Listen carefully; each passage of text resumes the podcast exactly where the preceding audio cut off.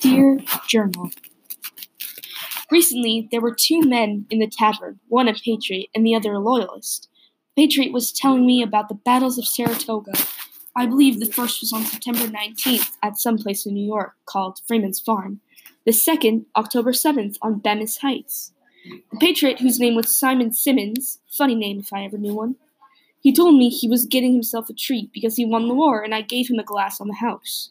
He said we were now many steps closer to gaining independence, to which I gave him my congratulations. I was happy for him, despite my views. He was a smaller man, with cigars about his arms. See what this war is doing? People are getting hurt.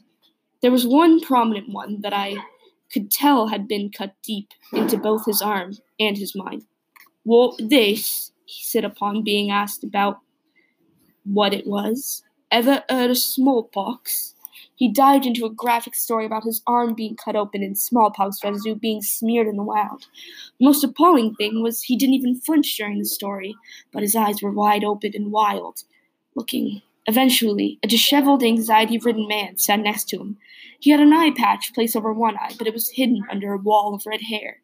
He wore a red coat and held up two shaky fingers, asking for two shots.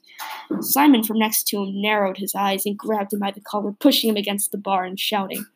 I was used to the constant bickering of patriots and loyalists, and it was established that Francis break it up. But, but, but before Francis could come over, the loyalist broke free and held his head against the table, placing both hands over his head and begging and begging. He was utterly distraught. Finally, Simon gave up on tormenting the man and drank his glass in one gulp, slamming it on the table then leaving. The interaction was interesting to me. I suppose it really shows how war could impact you. This man was completely crazy, yet he didn't hurt his enemy, at least after the enemy showed how scared he was. Is this sort of a symbolism? I don't know. I wish I had more of an opinion on war, but I just want it to end. How long will it take?